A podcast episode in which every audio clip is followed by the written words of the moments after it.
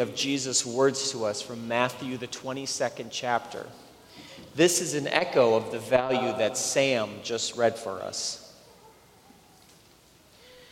When the Pharisees heard that Jesus had silenced the Sadducees, they gathered together, and one of them, a lawyer, asked him a question to test him Teacher, which is the commandment in the law that is the greatest?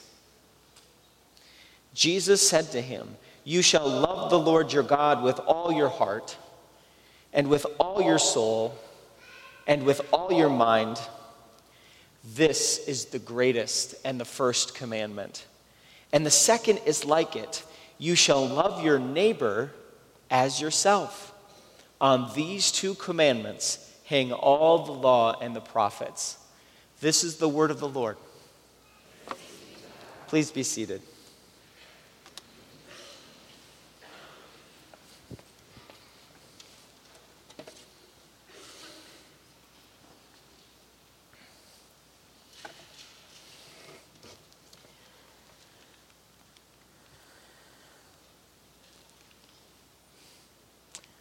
Brothers and sisters, grace to you and peace from God our Father and from our Lord and Savior Jesus Christ.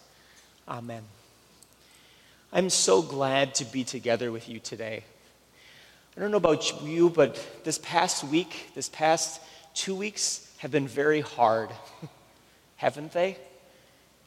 Maybe not in your world, but it seems that in our country and in our conversations together, it's been hard hard conversations. And so I really needed to see you today. I needed to be in church. I needed that grace and that peace because I have been so weary. And honestly, I've been hungry. Have you been hungry like I have been hungry? Hungry for finding new ways to talk to one another. hungry for understanding the difficult, difficult ways of different things that we're trying to sort out together as a nation. And I feel like at the end of the day that we're disconnected right now, truly disconnected from the word love. I don't know what that means right now. It seems so challenging. And it doesn't take a genius to see that fully on display with the news around our Supreme Court nomination stuff. I can't escape it, can you? It's right in our face all the time this news and the news and the news. And it seems to be uncovering other issues that don't even have to deal with a Supreme Court nomination. And so I get hungry. I get hungry to know what are the young women and young men of our community thinking about all of this? How will I learn to talk to my own daughters about this note of history that is going on when young girls or young boys or adult men and adult women come forward with hard stories about things that have happened in their past? How do we even have adult conversations about our most intimate relationships, about sex and money and power? What does it mean to be a man in this day and age and to own that? What does it mean to be a woman? And how do I even talk to my daughters that if, God forbid, a date should go wrong or bad, that they would be able to come and tell me about it? What language would they even use to say, Dad? Something happened and I'm scared. What do we do, church? That's why I needed to see you today. Because I need that grace and that peace too when I feel like there's no avenues for healing, that we're so disconnected from the word love. And in fact, all maybe we've learned is that at the center of our lives is shame shame about the things we thought we could talk about, shame for the things that we, now we don't need to talk about this, we're just going to let it go. We don't know how to talk about this. it's so painful, right? But, friends, our kids are watching, our community is watching. What will we tell them? And so I'm hungry for us to love God and to love our neighbor, but I don't even know what love means right now when it feels like it's been smashed like a million pieces in a mirror. So, what do we do? This past week, Pastor Jeff reminded us that as this church, Bethlehem Lutheran, that we believe that Jesus is the center. The center of our reading of the Bible, the center of how we treat our neighbors, the center for how we make budget decisions. And if Jesus is the center, then that means that Jesus is the center of how we read the Bible. And so he shapes our words. Jesus' words, they take precedence over other words, even in the Bible. If Jesus is the center, then how we treat our neighbors is not to throw more stones, it's to get down in the dirt with our neighbors and ask them, How can I wash your feet? If Jesus is the center of our budget, well, that means that giving is an expression of love for our neighbor. It's saying things don't own us. If Jesus is the center, if, and many days, at least for me, it doesn't feel like Jesus is the center. There's lots of other things that seem to be the center. And so when Jesus comes and says, I have come that you may have life, I say, busy. I'm busy, Jesus. That's nice, but I'm not really interested. And so when Pastor Jeff laid out that first value, Jesus is the center, he also reminded us that Jesus is choosy. Choosy. You. You. Follow me. Right? Jesus talked directly to people and invited them to follow him, which is such, such great, great news. You didn't choose me, Jesus says. I chose you. That's great news, especially after this past week. So, how do these values help us make sense of all this crazy world? Well, let me ask you in this past week, what were you not so choosy about? Maybe about what you ate? Maybe about how you spent some time? Were you not so choosy about who you went out on a date with? Were you not so choosy about what? Our hearts are fickle with God. I know it sounds a little weird, but it's how we're wired. If we say we have no sin, we deceive ourselves, and the truth is not in us. But if we confess our sin, God, who is faithful and just, will forgive our sins, full stop. That's the promise. We are people who are not so choosy about whatever sin comes our way, but we are people who dare to believe, who dare to hope and to trust in a God who is very choosy about forgiving people. We believe in a God who sends Jesus to be the center of all of this messiness, all of this messiness, all of our messiness. And says, I am there too. This Jesus crucified and risen for the forgiveness of sins is such good news because it sets us free to love our neighbors as ourselves. That's why I'm also in a Lutheran church because we are radically honest about our inability to love God and to love our neighbor as ourselves. I can't. Look at me last week. Look at us. Lutherans do not walk around saying, Well, I'm just going to try a little bit harder next week. Here we go. A few more cups of coffee. This is going to get better. No, it's not. No, it's not. I'm going to need to be back here with you next Sunday to hear this good news from someone else to tell me that I have been forgiven and that there is grace for that in this world. I will need to hear that too. Because I'm going to be winding up disconnected from God and from my neighbor. Friends, there is nothing you can do to love God any more than God loves you at this moment right now. For God so loved the world, John 3:16. And God has chosen Jesus to be a way when we feel lost, a truth when we feel like there is lies or that we're being lied to, and a life when we feel like there is no life happening here.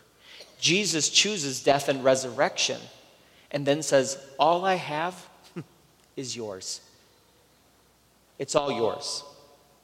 So, in this passage from Matthew, notice again and again, Jesus' harshest and most challenging words are for the really religious people who try to say, Whoa, what's the most important rule we got to follow, Jesus? He keeps it so simple. Notice Jesus doesn't shout down at people who are a widow or an hourly employee or a worried farmer or an entrepreneur or a college student. No. Jesus is always speaking to those with privilege and power. And he says, Love God and love your neighbor as yourself. And so in comes Jesus, who connects loving God and loving neighbor and says, You can't take them apart. They're all together as one for how we live our lives. So even when we feel like we can't love God, God already loves us. God already loves us. Before we feel like we got to get busy doing work for Jesus this coming week, Jesus has already done what we cannot. Scripture says, while we were still sinners, Christ dies for us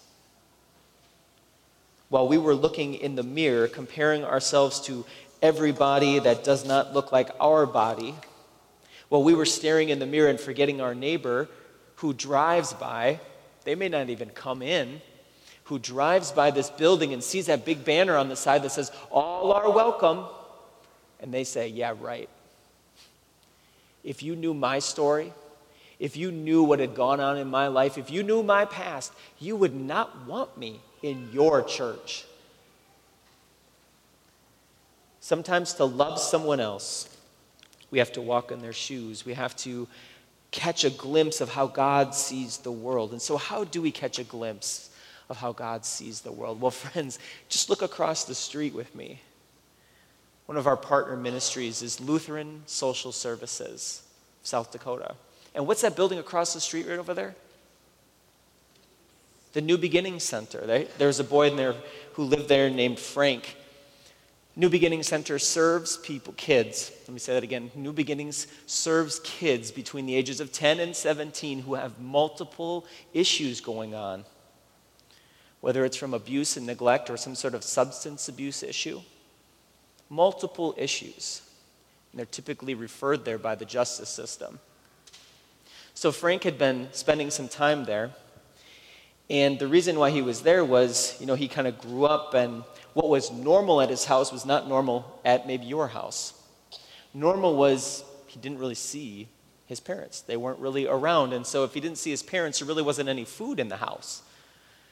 And so when him and his friends would go out and kind of hang out, whatever, they'd go to the store and they'd, friends would be buying snacks. Well, what did Frank do? Didn't have any money. Well, he'd steal some stuff, right? But he was hungry. and so finally he gets picked up by the cops and they take him and they finally refer him over here. And so Frank moves in and, and, and uh, you know, he's kind of going along. He's going with the program, this and that. And all of a sudden, the staff starts noticing there's food missing from the kitchen. There's food missing from the kitchen. And so as they, you know, go through all the kids' rooms, they start finding these little stockpiles of food in Frank's room. Why does Frank hoarding food in his room? And so they pull him aside and they say, Hey, Frank, Frank, um, what are you doing, man? He, uh, nothing. I didn't take it.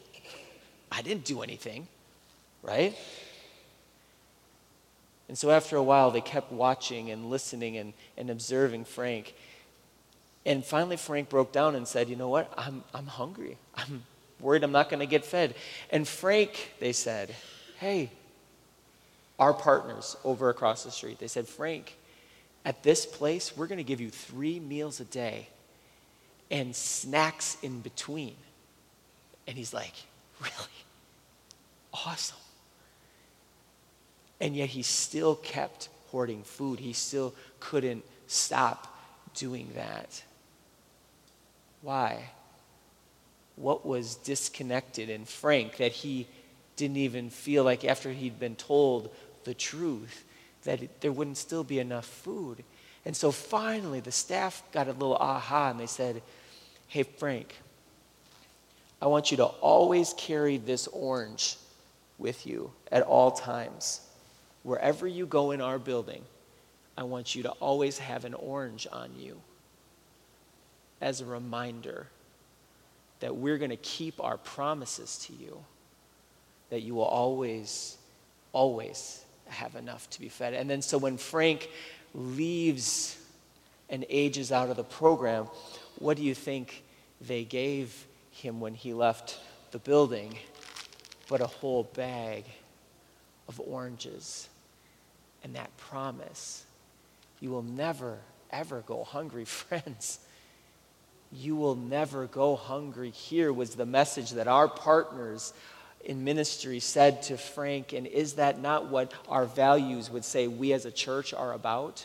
That coming to this church, you will never go hungry here. Because we love God and we love our neighbor, we're going to feed you on Wednesday night, and we're going to feed you with the Word of God and at the table. That is what we are about. This is who we are, that we believe everyone is made in the image of God. And if they're worth God's love, then they're worth our love as well. And so I am hungry, hungry to be a church where that is the case. Aren't you? I am hungry to be that church where we love God and love our neighbor because it reminds us don't forget Frank across the street. Don't forget the orange that you have in your hand. Don't forget that we are in this together to remind us of this incredible love of God. So Jesus gives us a glimpse that loving God, it involves our heart and our soul and our mind. And then if Jesus is the center, then our life is seeing our neighbors up close Friends, may that be true for us as a church. And as we go into this coming week, and if you feel heavy, trust that Jesus will give you the eyes to see God at work in our world. Would you pray with me? God, we are hungry to have these values shape our life. Lord, in the midst of hurt and confusion, in our national conversations, in our homes, or even in our own hearts, God, we ask that Jesus would speak into them. That he would remind us that when we love our neighbor, when we see our neighbor, Lord, it might just change the world because it has changed the heart of God. So open us in this coming week. Help us see you at work and help us see the image of God in those we see and those we know. In Jesus' name, amen.